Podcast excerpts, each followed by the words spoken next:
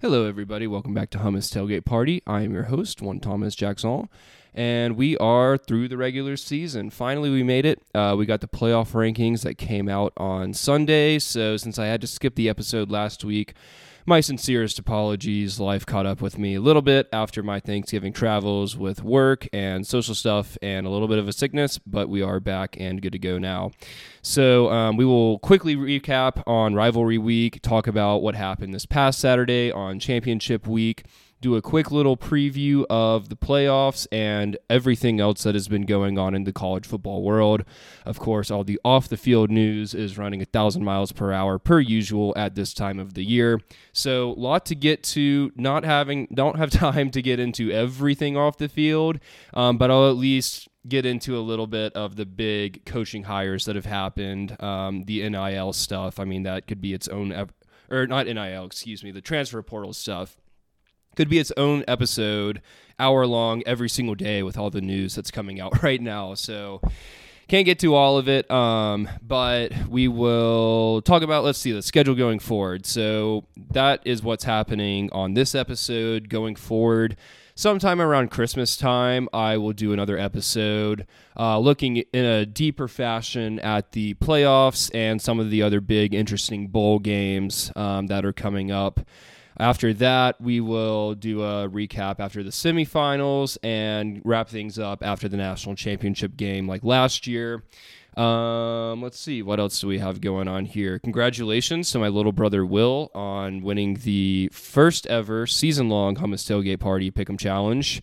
Um, Will did a great job. Him and Nate were neck and neck all year. Nate fell off just a little bit at the end of the season, and Ann Dillon actually ended up tying him in second place. So good job to everybody. Thanks for playing along. Um, like last season, we are going to do a bowl pick'em group this year. I might do a small little like ten dollar buy-in for this one. Um, we'll see. But the first bowl game is next Friday, December the 16th, with the Bahamas Bowl. It's always an interesting, dramatic one. So keep an eye on Twitter and Instagram over the next couple days, as I will post a link to the Bowl Pick'em. Um, it'll be on ESPN, so you can just use the same account as the regular season or last season uh, with the bowl games. So that should be nice and easy. Um, I'm thinking I'll do a ten dollar buy-in, so I'll post whatever the final verdict is um, on that, and we will get everybody situated before next Friday when the games start. Um, and with that, we will move straight into the week 13 super, super fast recap. of course, the big one from this Saturday um, was Michigan knocking off Ohio State 45 to 23. This game uh, felt a lot like the one last year. Michigan this year had even more big explosive plays um, than they did in the game when it was in Ann Arbor last season. The final score is very similar. I think Ohio State feels very similar after the fact as they did a year ago. And, you know, as I spoke with Kayshawn, as I believed all season, everyone was just kind of waiting for Ohio State. Just all right, like they're kind of messing around. They're in a bunch of close games with teams that don't have near the talent that they do. Like what's going on? It's okay. It's okay. You know, I just I thought that they would be able to just uh, flip the switch for the Michigan game, like we talked about. That's what they look forward to 365 days a year, and uh, they were not able to turn that switch on. You know, they did have a lot of injuries, but you know, Michigan did too. Everyone does at this point in the season. Michigan was missing their should have been Heisman finalist running back Blake Corum with the slight snub there from the committee, um, but he was not able to play in the last two and a half games of the season, so that was too bad. Um, but a lot of questions here. Where I mean, you know, spoiler alert, Ohio State still made the playoff because of what Utah did to USC. But it's a very fair question to ask. Where does Ohio State go from here? They were supposed to fix all of these problems um, over the offseason with the new defense and everything, and this game felt very similar to last year. So I don't know if if they just come out and get blown, get Georgia blows the door, doors off of them, then uh, there's going to be a lot of questions in Columbus surrounding the future of the program and the future of Coach Ryan Day uh, going forward. With all that being said, we have to give Michigan their roses. I mean, I thought last year was just the perfect storm of, you know, great line play, some defensive studs, and, you know, maybe everything just falling into place like you need it to sometimes to win the conference in a division as good as that one is in the Big Ten East. But Michigan came out and replicated it again, and uh, they look even better than they were last year, which I was not expecting at all. I thought Michigan would be a you know nine or ten win team this year. I didn't think that they would have a bad year, um, but I, I, I, did not expect them to make it back to this point and to be able to put the beat down on Ohio State for two straight years. So much like in the SEC, you know, is there a changing of the guard uh, at foot? We'll see here over the next few weeks and you know on into next season when you have someone that's been on top of their conference as long as Ohio State has. I don't think a 2 year span is enough to say oh well you know they're done it's over it's Michigan's conference now. But uh, the way things are looking you know Michigan they just completely bullied Ohio State on all of these big plays, and even without their best running, the best player on their team, were able to go into the horseshoe and win this one by over three touchdowns. So once again, credit to Michigan and Harbaugh. Uh, things looked very, very different two years ago in Ann Arbor, and it's honestly shocking the level at which they have turned this thing around to for now two straight seasons. It's one thing to do it once, but to do it, you know, a second time back to back, especially. It's not like they took a four year gap in between winning the conference and making the playoff and everything. But, you know, last year they beat Ohio State, they won the Big Ten, they made it to the playoff, but then they weren't very competitive in the playoff. Now, this year, instead of looking at Georgia right in the face in the semifinal as the big, heavy underdog, they're the favorite against TCU. We'll talk about that in a little bit, but you know they're they're they're completely expected to make it to the title game. Would they be favored to beat Georgia or even Ohio State? No, they would not be. Um, as weird as that may sound, some look look ahead lines have come out. If Michigan and Ohio State were to play each other, Ohio State would still be favored. Um, that's Vegas's thing, not me. Um, but yeah, we'll we'll discuss the possibility of that happening shortly. Uh, interesting though, very interesting. Also in week 13, rivalry week, the ACC completely knocked themselves out of the playoffs. Per usual, very Pac 12 ish, outside of, you know, Clemson making it. Not for a couple years now, however. Um, let's see. NC State beat North Carolina 30 to 27. The, I mean, UNC should have won this game. They were a six, or seven point favorite, um, but with how unpredictable and up and down both of these teams have been, um, this season, it's this outcome doesn't really shock me. North Carolina, no defense at all. You know, even against a disheveled NC State offense, still giving up 30 points they didn't deserve to, to make the playoff or be in the discussion. It was only because they were sitting around with still only two losses somehow, with a chance to knock off Clemson um, in the ACC title game, which spoiler didn't happen, not even close. So you know they were the longest of long shots to backdoor into the playoff. So that fixed itself real quick on Friday of rivalry week. And then one of the most shocking, maybe the most shocking outcomes of rivalry week, South Carolina defeated Clemson 31 to 30. Shane Beamer and the Cocks on an absolute heater to end the season. they play Notre Dame um, in their bowl game. Let me see what which one that is here real quick. They're in the Gator Bowl. Um, find me back in the Cocks on that one because they, I mean, it's just amazing how, you know, I mean, before the season, if you listen to the season preview, I said they feel like they could be a frisky underdog and, you know, maybe beat a team here or there that they, you know, like a Kentucky type is what I was thinking, which they did. I was not thinking someone to the caliber of what Tennessee turned into or Clemson, even though Clemson no one was impressed by Clemson standards this year, but still, just the, the sheer talent disparity in that one is uh, really impressive. How South Carolina was able to end the season, get, getting to eight wins. So um, amazing job there by Shane Beamer, and they'll try to get to nine wins with the big big game against the Fighting Irish there in Jacksonville. LSU they knocked themselves out courtesy of our guy Jimbo.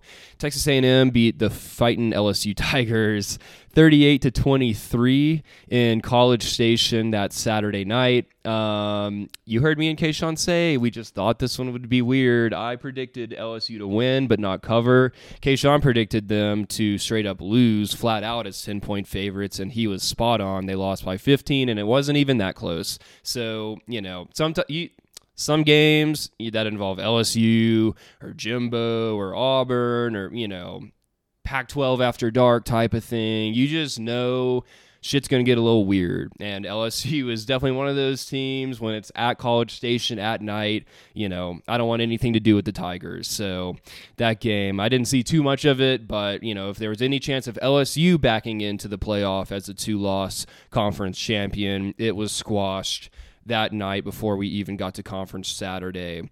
So in championship week that just happened, there were, you know, really four games that had playoff intrigue. The ACC title game didn't matter at all, with uh, Clemson and North Carolina both losing in the last week of the regular season, as I just said.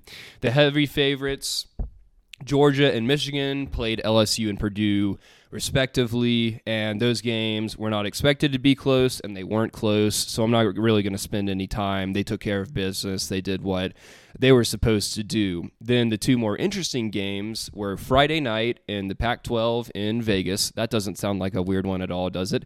U- Utah uh, defeated USC 47 to 24. And then the next morning, first thing after the unfortunate USA result, Kansas State defeated TCU 31 to 28 in overtime. So those were the ones, those spreads were both within a field goal, um, and they lived up to the hype, except for the Pac 12 game, which ended up being a blowout, just not in the way that I think a lot of people would have expected. So USC came out super hot on Friday night, and it looked like, oh man, you know, maybe they really are that locked in uh, people said it all season with the new coaching staff and all the new transfers and everything. There are just a lot of new faces in Los Angeles for that program. And, you know, they had a couple close results at the beginning of the season, but it seems like they were just getting better and better as any championship caliber team should throughout the season. They had a really tough close to the regular season with their game at, you know, quote unquote, at UCLA and then Notre Dame. So this was their third Saturday in a row with a tough quality top 25 opponent.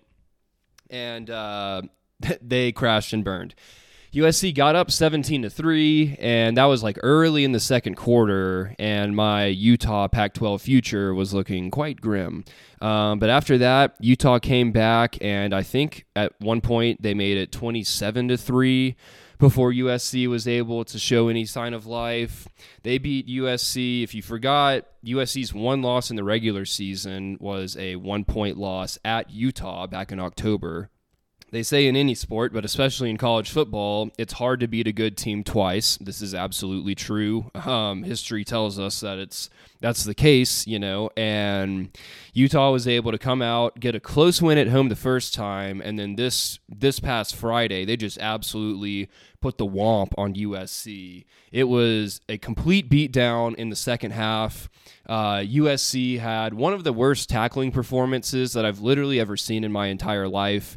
ESPN in the second half kept flashing up stats. At one point, it was at 25 or 26 missed tackles for the Trojan defense. I don't know if it ended up at that. That was in the fourth quarter, so it, you know it probably got closer to 30 by the end of things. But it was just truly baffling how just the arm tackling and play after play, Utah started just gashing them every time they gave it to a tight end or a running back. It was like just a simple little play, run up the middle or a tight end just down the seam, nothing special, and the guy would just break four tackles, look like Superman, and score seven. So um, it was really, really wild, and it makes you wonder how bad it could have gotten against a physical force like Georgia or Michigan. So I think it's a good thing that we don't have to waste one of those four playoff spots on USC because it would have been like this on steroids if they played one of those top two teams. Um, you know, I mean, props to Lincoln Riley for getting this team. I mean, they were bad last year There's no doubt about that. But he flipped this team very fast. They obviously still have work to do, but an 11 and 2 season at this point, they're they're going to play in the Cotton Bowl versus Tulane. I wonder how up they'll be for that one. But uh, you know, I mean, all jokes aside, it is impressive how fast he was able to turn the offense around, but this looked just like one of his Oklahoma teams. The defense was just an abomination, and they're going to have to get that fixed and fixed fast, or else this is going to be like an every Saturday thing when they move to the Big Ten because they got some big, strong boys up there. It, it ain't Pac 12 football. So, congrats to Utah on a second straight Pac 12 championship. Um, it's a shame that they had some injury issues earlier in the season and suffered too many losses in the regular season to uh, really be in the playoff hunt late down the stretch. But they earned their second straight uh, uh, Rose Bowl berth and we'll play Penn State, which should be a really good physical game. So I'm looking forward to that one. Congrats to the Utes. Kansas State defeated TCU 31 to 28 in overtime in the Big 12 championship game. This is well, this proves it's hard to beat a good team twice because TCU defeated K State. I think the final of that one was 27 to 37 or 38 28, something like that.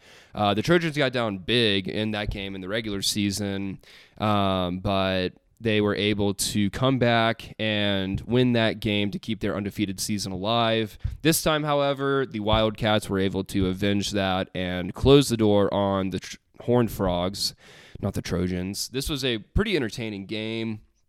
Kansas State looked like they were going to run away with the thing and get up multiple scores in the third quarter, but Max Duggan, I mean, just a really stellar performance. He was getting killed out there. He was clearly really beaten up in the fourth quarter, and he just completely willed TCU back in this game to force it to overtime as they were down double digits, multiple points in the uh, second half. Um, at the end of the day, these teams are very, very similar. Um, so it's kind of fitting that this game went to overtime. I think that, you know, since TCU was able to win every other game this year, which most of them were as close as this one, they were able to afford the close loss here and stay in the top four, and they deserve it. You know, I mean, the Big 12 was, you know, really pretty impressive this season. They had a, t- a lot of tough, gritty wins.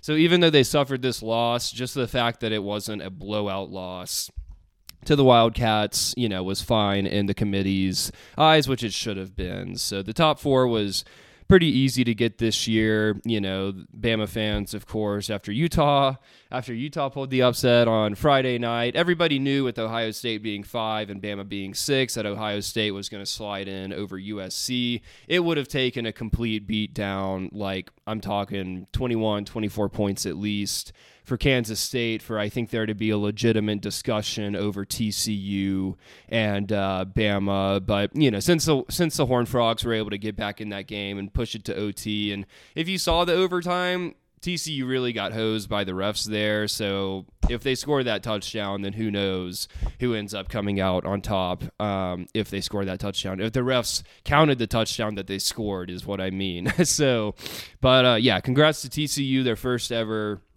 um, bowl or playoff appearance there, and we'll get right into it. They play Michigan. Um, these both of these games are on New Year's Eve. Michigan is an eight-point favorite over TCU. This will be played in Arizona at the Fiesta Bowl. I think that's in Glendale. I think Glendale, maybe Scottsdale. Glendale sounds right. Um, three o'clock Central. No Blake Corum for Michigan. Um, nothing new here, but it was confirmed that he was out for the whole season, unfortunately, before the Big 12 championship game. Uh, as amazing as he was all year, it hasn't really mattered too much for the Wildcats that he was out because they've been able to plug and play their other running backs and uh, do just fine against Ohio State and Purdue and even Illinois, the first game that uh, went out. So I think that they'll be okay against the Horned Frogs defense that has you know, been impressive in a couple games, but for the most part, not not too tough of an opponent.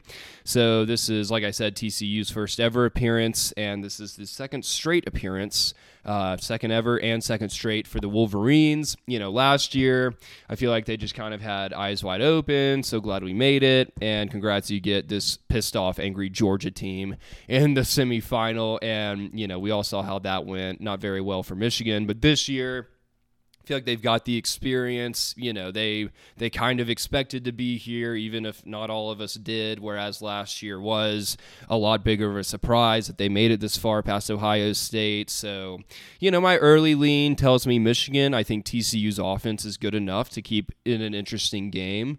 Um, but I do think that Michigan has the edge here. Um, so I agree with Vegas in that, you know, little over a touchdown spread feels about right to me.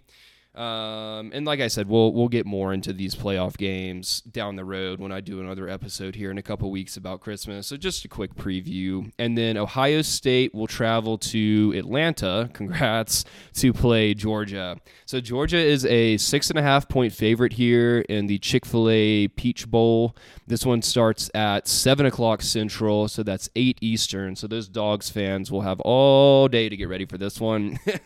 um, I, w- I really wonder who Kirby would have rather played between TCU and Ohio State. It's interesting to me that Georgia, who at least all season has been viewed as the superior team to Michigan, you know, maybe now it's a little bit closer then it, I'm, well, I'm sure it, I'm sure it is a little bit closer. Georgia, I saw the look ahead line would still be mm, a six or seven point favorite over Michigan.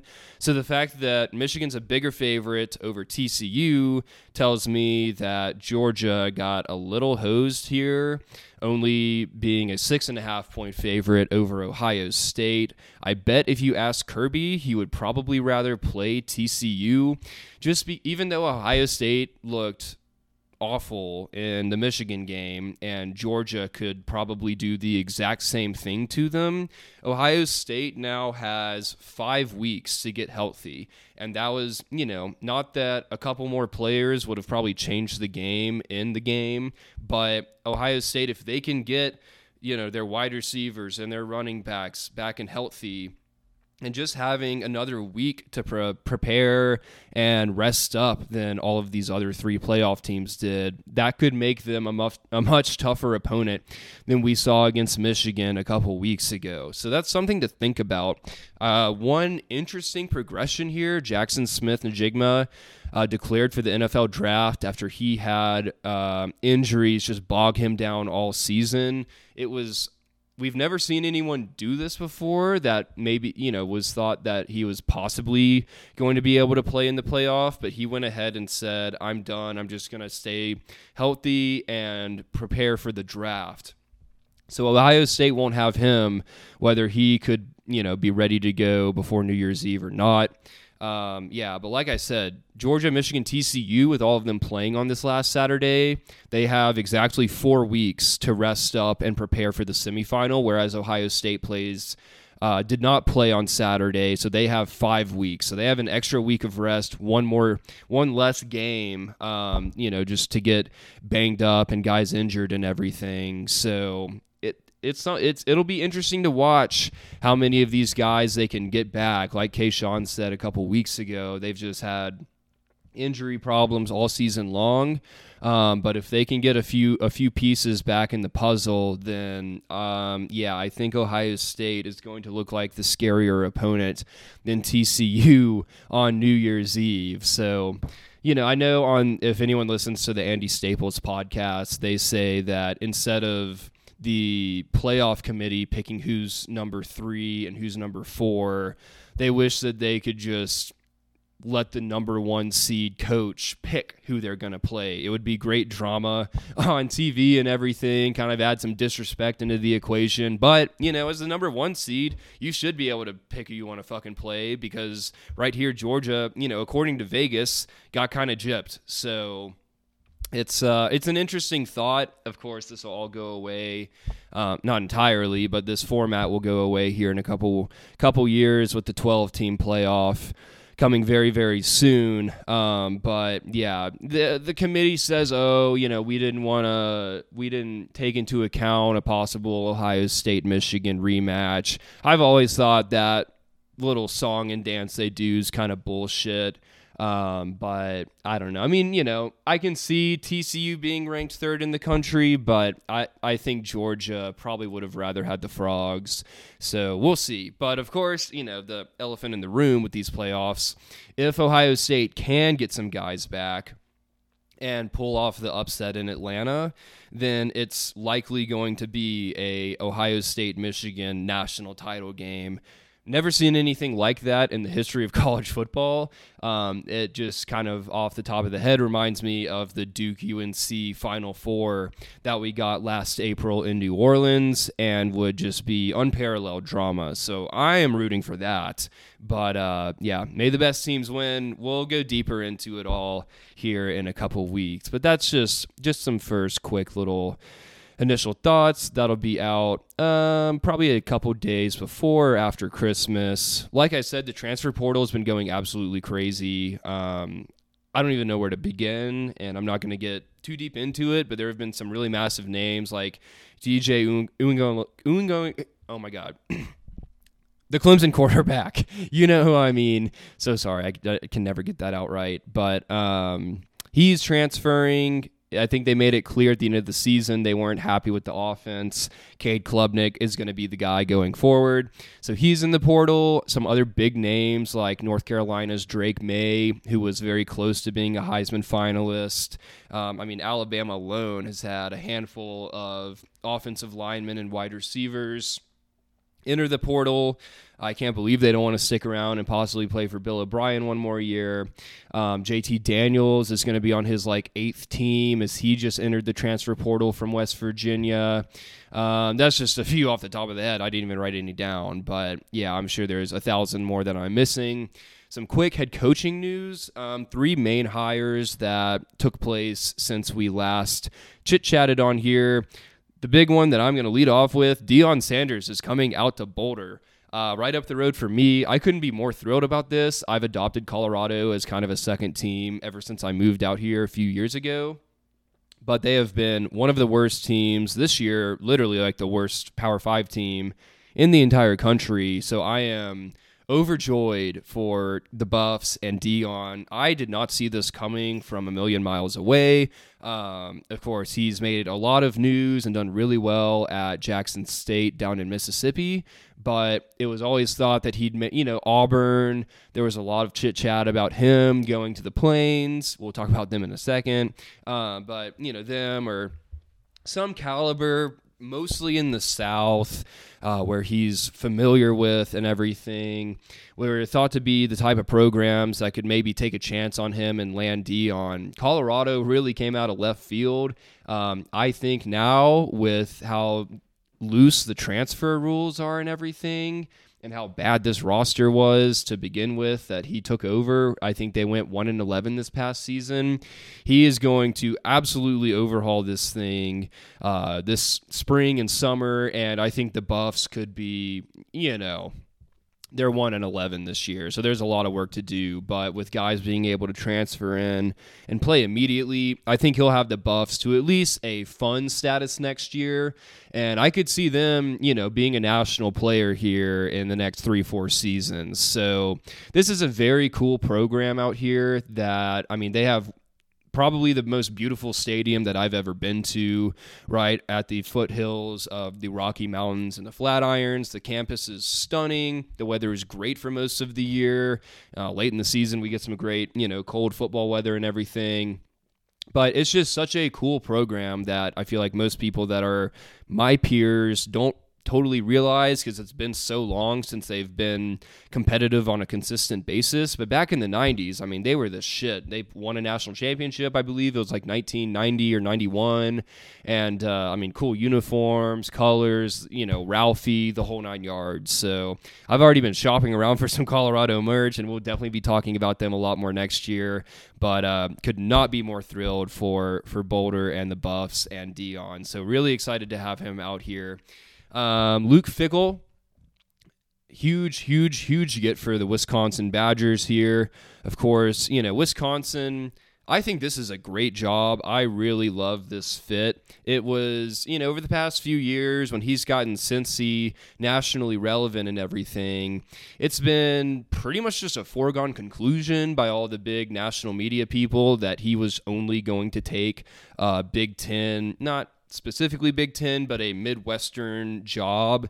Um, I guess he just desired to stay in the region and all the power to him. But, you know, when Michigan was maybe going to come open last year, he was being talked about. You know, he's kind of talked about for Notre Dame and Michigan State the past couple seasons. And it was, you know, kind of clear like, okay, Michigan, now they're probably not opening up for a long time. Ohio State, still probably not. I think they'll calm down and be just fine with Ryan Day. But Wisconsin has been one of the most consistently stable and successful programs for my entire life. I mean, they just all they do with the exception of the past couple years and this is why they are just hired a new coach, but, you know, up until 2019, all Wisconsin ever did was mess around and win 9 10 games every single year. A lot of seasons make it to the Big Ten title game. Normally get crushed there by Ohio State, but like once every four or five years, you know, pull the upset. So they're not really a team that you think of as like playoff caliber per se, um, but they are very much in that kind of second tier where you put like the Penn States and the Michigan States and you know like this year's Utah type of team, like that type of squad. Um, they they, uh, they just seem to be very stable up there in Madison. Uh, a couple of my coworkers went to Wisconsin, and I've always, you know, kind of liked them since I started working with these guys. It's just it's just a great program from top to bottom, from what I can tell. You have a passionate fan base um, with reasonable expectations. I don't think a lot of places in the country can really say that, um, but I think it's the full package. I think that he can do incredibly well there. Um, just you know, I think it's one of the best jobs in America. Like we said a couple weeks ago, what do you consider a great job? Do you consider it like Ohio State, Georgia, Alabama type of thing? Or do you consider it like Kentucky, where you can go in and have some flexibility and have reasonable expectations and have great security? I think Wisconsin's one of these places. Like, no, the ceiling isn't as high as an Ohio State or a Georgia or Alabama, but the ceiling of happiness and stability, I think, is about as high as you can get anywhere in the country. And uh, so, for that, congratulations to Luke Fickell. We've been kind of waiting to see where he would end up. And uh, I think he'll be able to keep this job as long as he wants, maybe until a bigger school uh, comes calling one day, or maybe he just rides this job into the sunset and just dominates the Big, Big Ten West for the next couple decades. We'll see. But Excited for both parties here. Cincinnati replaced him with Scott Satterfield from Louisville. He's been on our hot seat watch for at least this whole season. I think last year too. Um, so about time. I think him and Louisville were about sick of each other, and uh, now he will take over uh, a good situation in Cincinnati with the Bearcats that Luke Fickell left behind. And lastly, of course, Auburn hires a Auburn man through and through, Hugh Freeze, to take the reins on the plains. There is simply too much to get into with this this one. I'm hungry and it's almost dinner time for me. I'm not going to get into all of this tonight, but maybe if I do an off-season recap or anything, we'll dive deeper into the whole Hugh Freeze thing. Um, but yeah, that's that's that's too much to unpack for right now. So we'll wrap things up here this Saturday. Um, you know, kind of the weird random last Saturday of the season before we take a small little break for the bowl games. Army Navy at two o'clock Central. Let's see where this game is. They've been changing it around a little bit the past few years. Okay, it's in Philly. I can't remember if it was there or um, Baltimore last year, but either way, Navy is a one and a half point favorite in this one. The over under is a whopping 32 and a half. um, uh, there's some stat about the unders when the, the service academies play play each other. I'll try to find that. I know I saw it for the, I think Army Air Force game, but I'll try to tweet that out in case it can help anybody make any decisions for their bet slip on Saturday. So looking forward to that one. Always one of the best games of the year. And then on Saturday night we have the Heisman. Um, we have the finalists of Caleb Williams, C.J. Stroud, Max Duggan, and Stetson Bennett. It looks like this one. I mean, spoiler alert. Turn it off if you want to be surprised if you care that much on Saturday night. But uh, it Caleb Williams is a lock as far as the betting lines go. He's minus twenty five hundred. That means you would have to bet twenty five hundred dollars just to profit one hundred dollars if he were to win. Um, otherwise, the next shortest, whatever best odds are Max Duggan at plus 2,000, which for the non betters out there is a very long shot.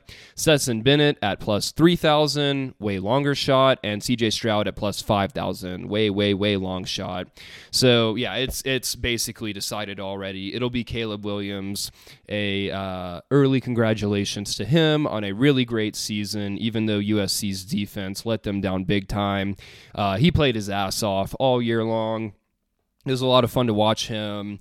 And uh, you, you, know, even though they didn't get it done in the Pac-12 championship game, if you watch the second half of that, I mean, dude, I don't know if it was a hamstring or what, but he was basically on one leg, still throwing absolute darts, keeping his team, you know, somewhat into that game until his defense broke, you know, or missed 18 more tackles, and Utah was able to just really run away with it in the fourth. But that seems like it's a wrap in New York that's it for now, folks. Um, like I said, keep a keep an eye on the Twitter and Instagram for the link to the bowl challenge and details regarding that.